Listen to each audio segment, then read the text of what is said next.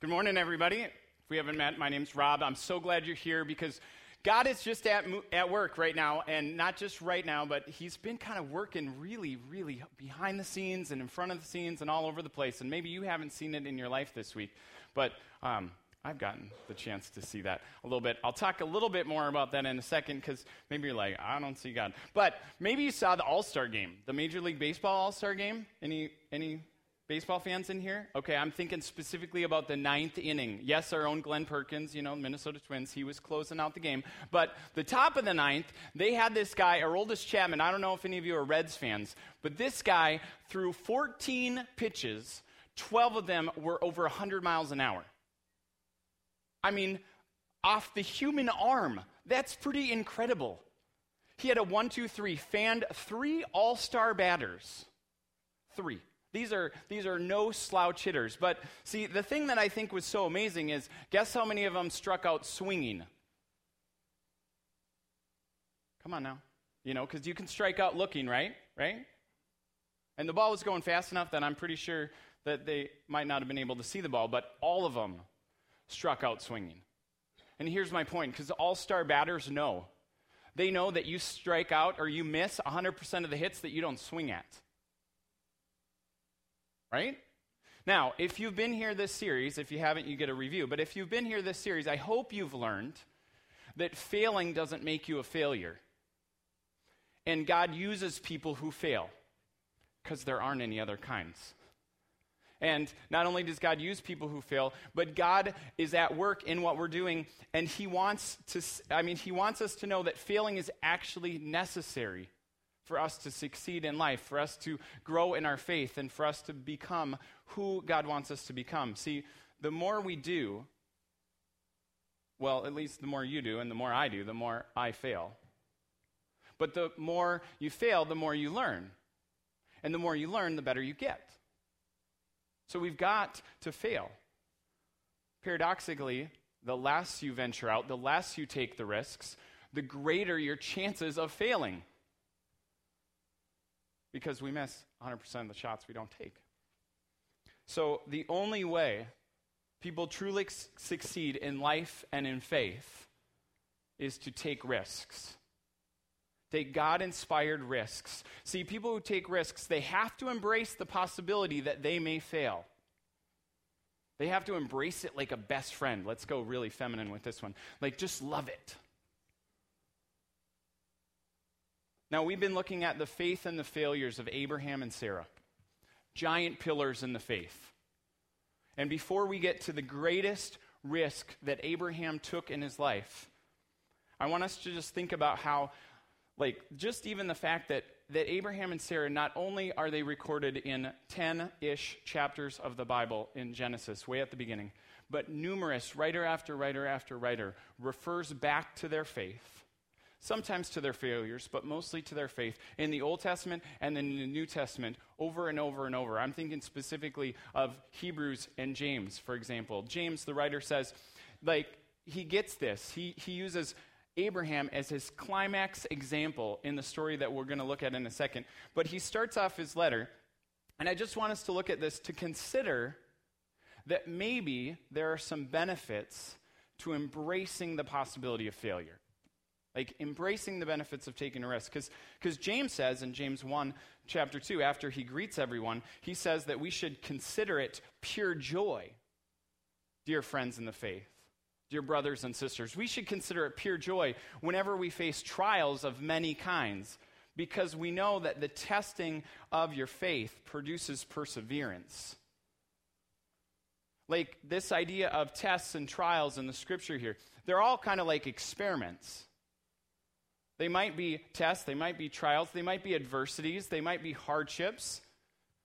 And we're supposed to joyfully embrace those because they produce this resilience in us, they produce this endurance in us If you've ever tried to, to run after, if you used to run and you, you stopped running for, you know, I don't know, a week, but a year or, or five years, you know that when you go back out to run, it, it's really painful. But if you can do it for a mile and then you do it the next day for a mile and then you do it the next day for, all of a sudden, it doesn't become that hard.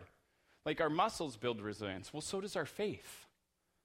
Now, you might not be in a place right now where you're saying, I, I can't embrace that kind of adversity or that kind of possibility of failure. Um, at least I can't have joy about it.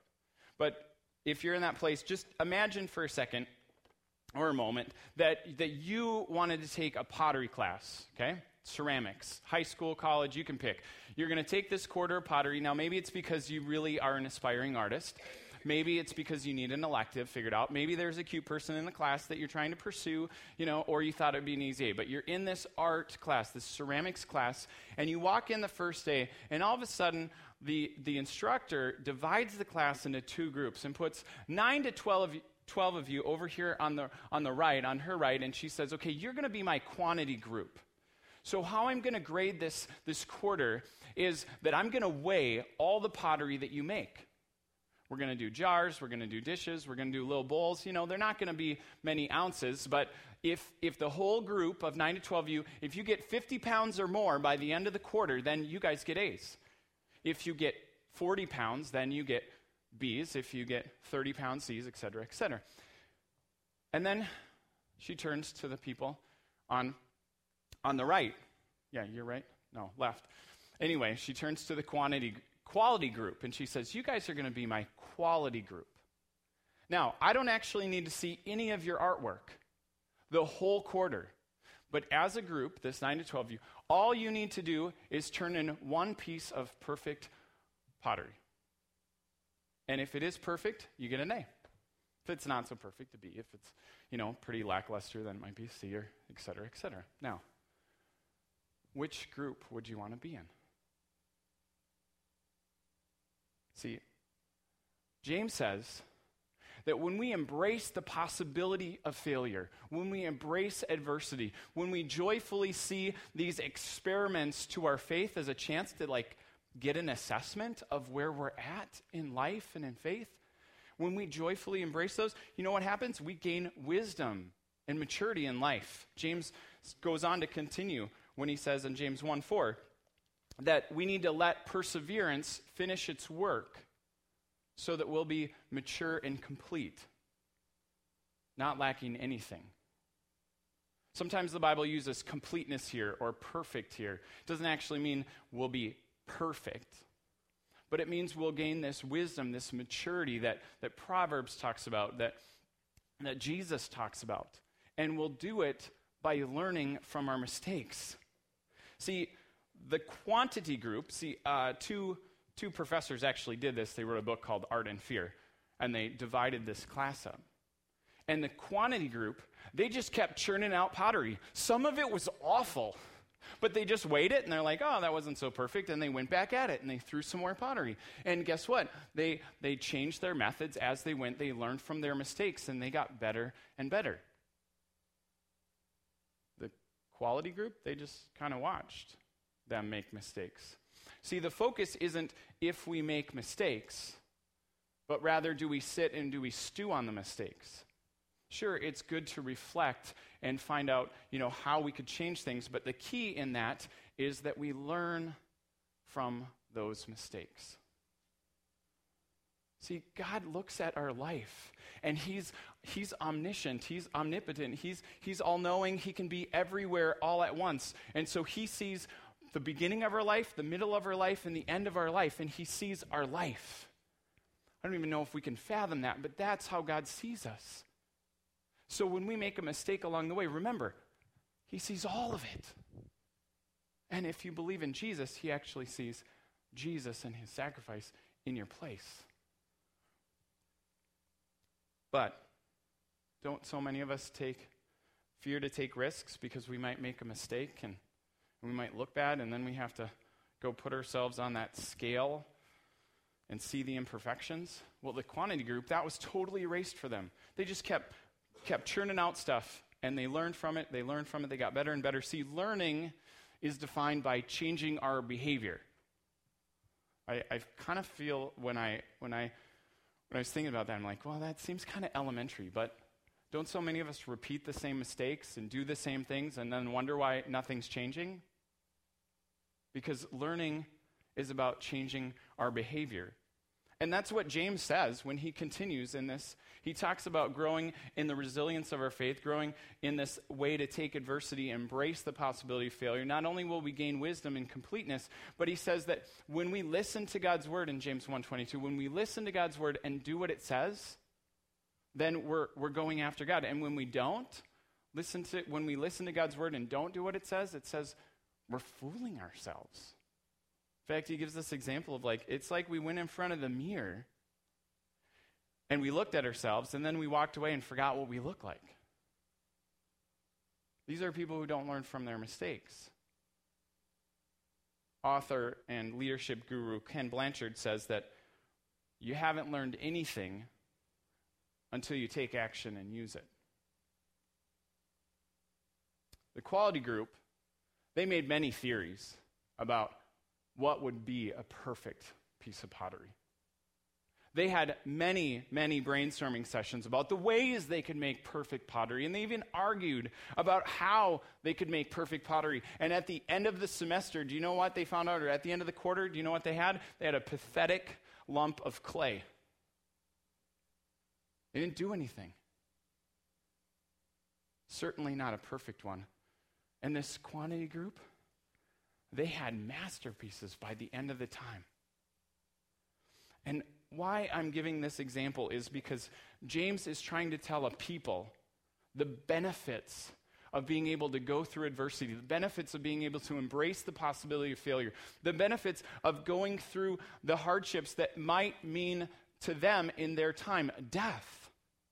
This isn't about 48, 50 AD, the Roman Empire is squeezing its ugly grip on Jews and Jewish Christians in Rome and back in Jerusalem. And these people, it might just not mean death for them, it may mean death of the Jesus movement.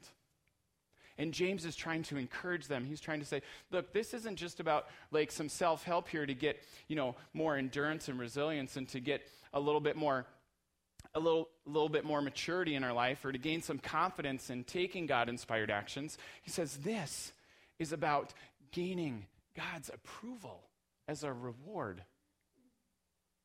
And he climaxes the whole story about taking action and embracing adversity and having faith. He climaxes his whole thing here. He gets a little, you know, you might see it um, if you if we were to go through and study James here, we might see this little thing on favoritism as as like, oh, how does that fit in? But it's really about taking our faith, believing our faith, and then doing something with it. That's that whole section. And what he climaxes with in James 2:21 is he says, "Don't you remember our ancestor Abraham? He was shown to be right with God by his actions when he offered his son Isaac on the altar." We'll come back to that because that's a little crazy. But he says, "You see, his faith and his actions work together." His actions made his faith complete. And so it happened, just as the scriptures say, that Abraham believed God, and God counted him as righteous because of his faith. He was even called the friend of God. Now, if you're someone who has the chance to be kind of mature, uh, maybe even like an adult kid, isn't there, and, and you have a, a pretty good relationship with your parents? It's one thing to be called son or daughter, but it's another thing to, to be in this place where your parent sees you as friend. And Abraham is called God's friend. So James says, So you see, we are shown to be right with God by what we do, not by faith alone. He's not discounting faith. This isn't just all about our actions, but our faith has to be there and our faith has to move us. And that's this, this, this, this whole, whole series of failing forward. It's not really about being successful in life. It's about being successful in faith. And I think successful in faith is being approved unto God, gaining God's approval as a reward of a life well lived, of a faith that is centered in Christ, that has integrity, that moves and takes action and does what God asks us to do. Now, turn with me to Genesis 22 because this is Abraham's biggest risk. And it doesn't make sense for so many of us. I think people who've read this over and over try and dismiss it. Maybe God didn't really mean that. Maybe, maybe he's just trying to explain how it felt. Genesis 22 says, sometime later, sometime later, in all of Abraham's faith and failures, sometime later, God tested Abraham. This maybe is Moses, the writer of Genesis, doesn't tell us that Abraham knew it was a test. He just knows that he heard from God, Abraham. And he replied, Here I am. And God said, Abraham, take your son, your only son, whom you love, Isaac, and go to the region of Moriah. Sacrifice him there as a burnt offering on a mountain I will show you. And early in the morning, Abraham got up and loaded his donkey. He took with him two of his servants and his son Isaac.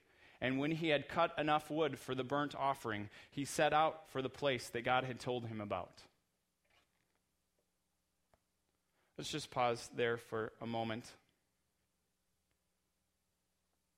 Because maybe you're already thinking what I was thinking, which God would never do that. This goes against God's character, completely contradicts it, I think.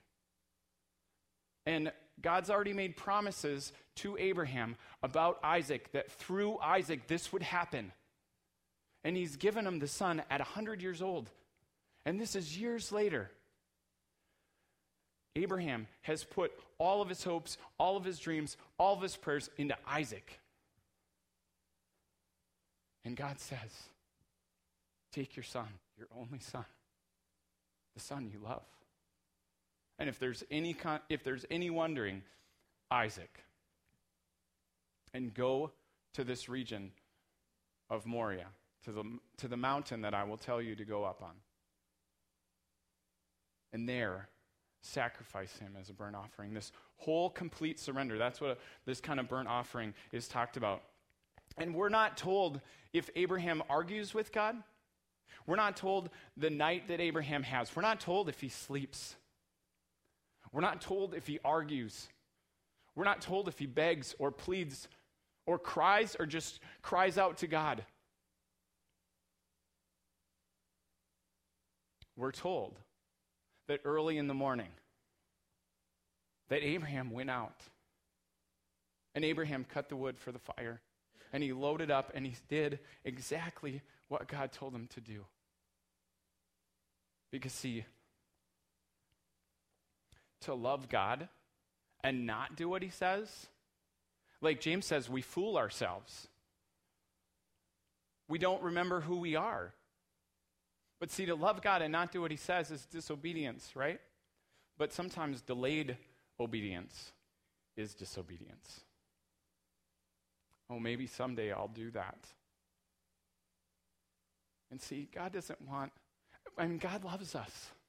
And I know it's probably hard to see in this picture that God loves us. But remember, God's love goes way beyond our circumstances. That's what James is trying to encourage the people about to embrace these trials, to gain resilience, to remember that our joy isn't dependent on our circumstances. Whether someone's in the hospital or being sick, or, or whether we have joy of new babies, and, or whether we have just the horror of premeditated death. You know, all those things happen this week around us in our nation or maybe in our lives. And and delayed obedience is still disobedience.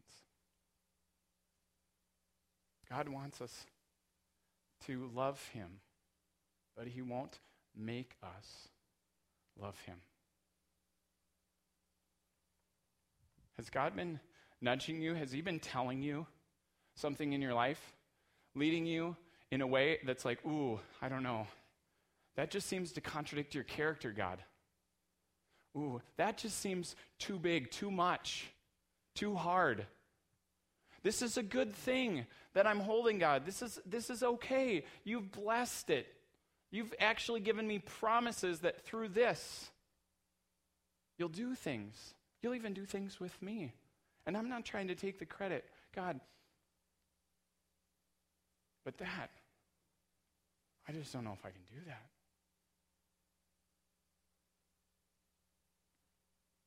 Maybe God's asking you to trust Him, even though you don't have all the answers. To take that risk, even though it might fail. To take the risk, even though you don't know the end example. And, and we see in Abraham, what we see here is a person who's learned from their faith failures. A person, remember, like, sold off his wife in Egypt, like, argued with his nephew, didn't necessarily, like, bargained with God, leaned on his own wit instead of God's wisdom. This is not a man who's like that anymore. What we see here is him immediately following out of a love and devotion for God. Step by step. It's painful and confusing, but he takes the risk. And his risk isn't just this faith and this wishy washy hope, it's this, this absolute, absolute hope, this absolute confidence that the God who's been faithful to him for years and years and years and years will be faithful in this confusing, confusing and painful situation. See, sometimes we go through tests, and we're not supposed to test God, but sometimes we go through tests and we forget that God wants us to know that, that He'll come through that test too.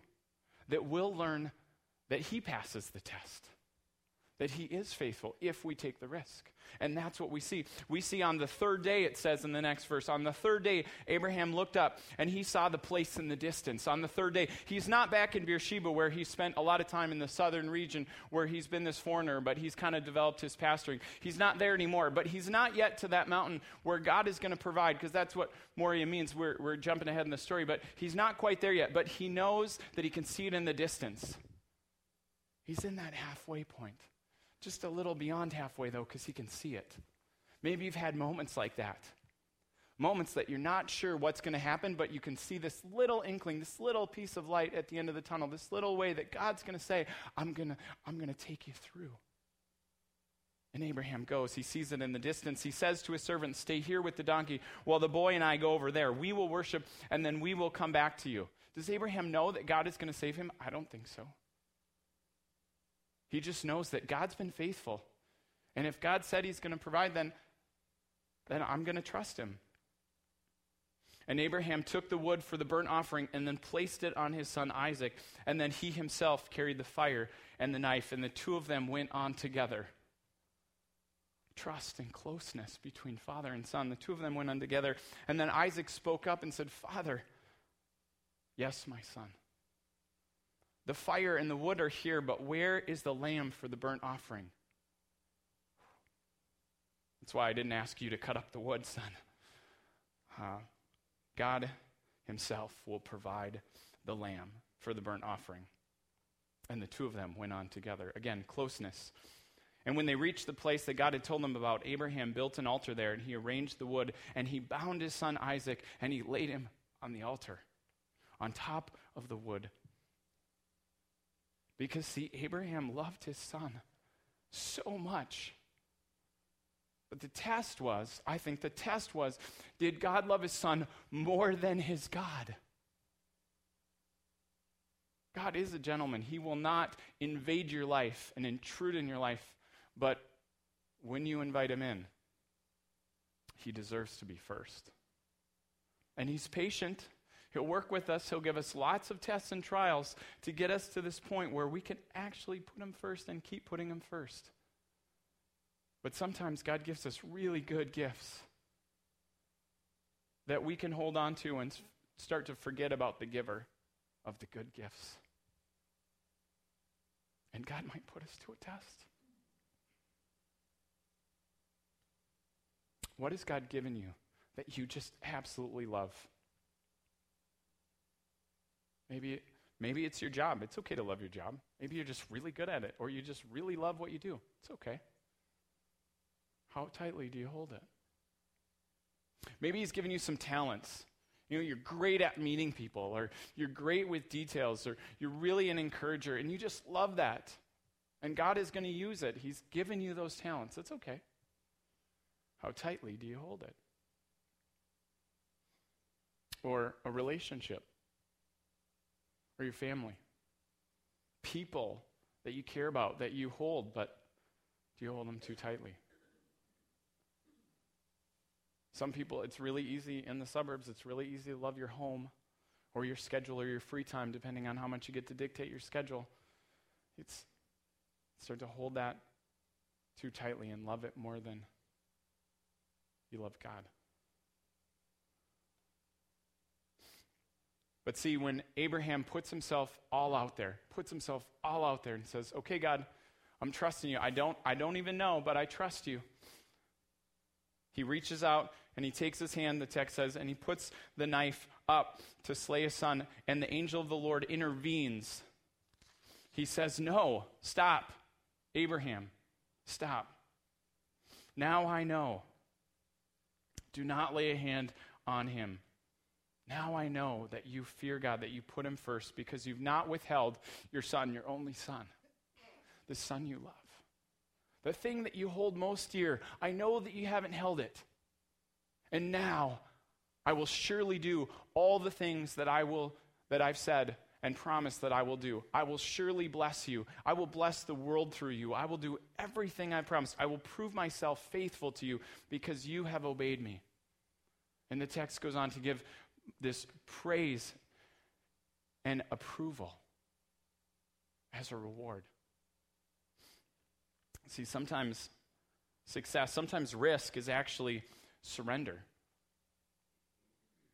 And I think surrender means giving to God what we hold most dear to us. It means not holding on too tightly to what I think will bring me happiness. And Abraham walked up to this mountain, Moriah. The only other time in Scripture that Moriah is talked about is when they build the temple in Jerusalem. They build it on Mount Moriah, the temple of God. This place that Jesus would come and try and teach the people. The place that Solomon said, God doesn't live in temples. If, if he did, though, this is a good one, but he doesn't live here. He can't be contained in it. I think he built it for you, not for him. But on that mountain, he walked up and he offered his son and God proved himself faithful and he provided. That's what Moriah means. The Lord will provide. And he's always been faithful in the past. And Abraham says, okay, you're going to be faithful in the future. Isaac had to surrender too. Because, see, Isaac is probably in his late teens or early 20s at this time. He's strong enough to carry the heavy load of wood that was on the donkey that Abraham couldn't carry. Abraham had to cut it because he would have cut Isaac would have cut just enough for a lamb, not enough for himself. And he puts it on his son, who's strong enough to carry it. And if he's strong enough to carry the wood and Abraham's not, then he's strong enough to overpower his father. And he willingly lets himself be restrained and let himself be offered. He trusts his dad and his God enough to do this. See, Side note, but I don't think teenagers like this happen. You know, they don't just come through our house and like they're amazing. They don't just have this great program at church or we attend occasionally. This happens because Christ is at the center of a family where he's involved in the daily life, where he's worshiped, where he's trusted, where he's prayed, where they watch parents who put God first. And if you don't feel like you do that well and you're a parent, there's no better time to start than right now. Let them see your mistakes, but let them see your faith. You might feel more like the son right now. Like I'm strong enough to go against what, what seems like God's path, or I'm being told where to go and I want to choose where to go. Where I'm being asked to carry this heavy burden, or I'm feeling restrained in what I have to do, and I might have to go through something hard. I don't want to do that. I can't have joy in it.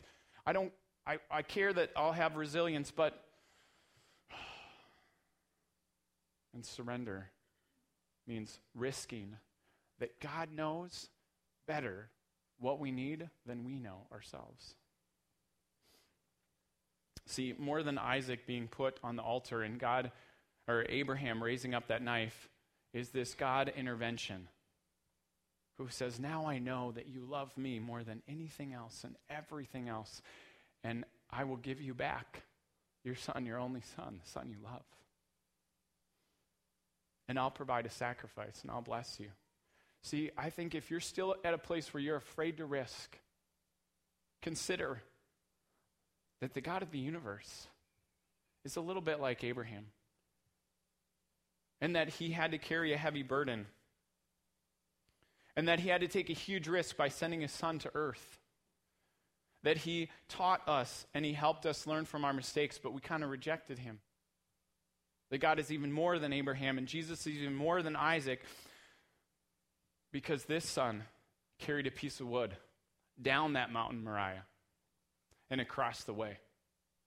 And the son was bound to this piece of wood, nailed to this piece of wood, and hung up on this piece of wood. And when, when the knife came by, when the sword came by to pierce him to make sure he was dead, God didn't provide a substitute. He took the punishment, He took the pain, and He was the substitute. That's how we have life. Because God doesn't do anything or ask us to do anything that He wouldn't do Himself. And that's the good news. What's God's response to evil in the world? I'm going to give you my best. Even if you destroy it, I will give you my best because I love you. And Jesus is the ultimate sacrifice. He's the one who provides a way for us to be restored with God. So, what might God need to offer? What, God, what might God be wanting you to offer? Band's going to come up as we start to reflect, start to close today. But I just ask you to take a moment. Let God speak to you. Maybe He's going to speak just approval because you've been maturing and growing in your faith.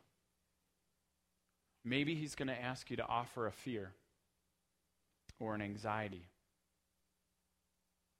Maybe he's going to ask you to offer the people you love most or the things you love most. Maybe he's going to ask you to surrender control of something. But ask what he might want you to offer and then know that God also wants to bless you and make you mature and complete. Because imagine what it would look like to take godly risks. There are people around you that might need to be invited to BVS. There might be coworkers or friends in your life that are asking you, just begging, they're waiting. They haven't said it, but they're asking with their eyes, please tell me about your faith because you, you have something that I desperately want. You have hope. You're able to get through things. And, and yeah, you might get down, but but you see something that I don't see, that I don't have. I really want to know. Will you tell me about Jesus? Will you invite me into your life? Or would you invite me to church? Because I want it. People who take godly risks, they have these opportunities. They see it, they get God's approval, they hear the blessings. So during this song, ask God. And then also during the song, or even at the end of it. I challenge you to write what God might be offering. Write it as an act of love. Maybe you're going to write it as an act of accountability so that, so that you have people praying for it. Write it as an act of encouragement. There might be some people here who are still too afraid to take that risk. But will you write it? Will you offer it? Will you let God love you? Because people who have faith and embrace adversity and take action gain God's smile as their reward.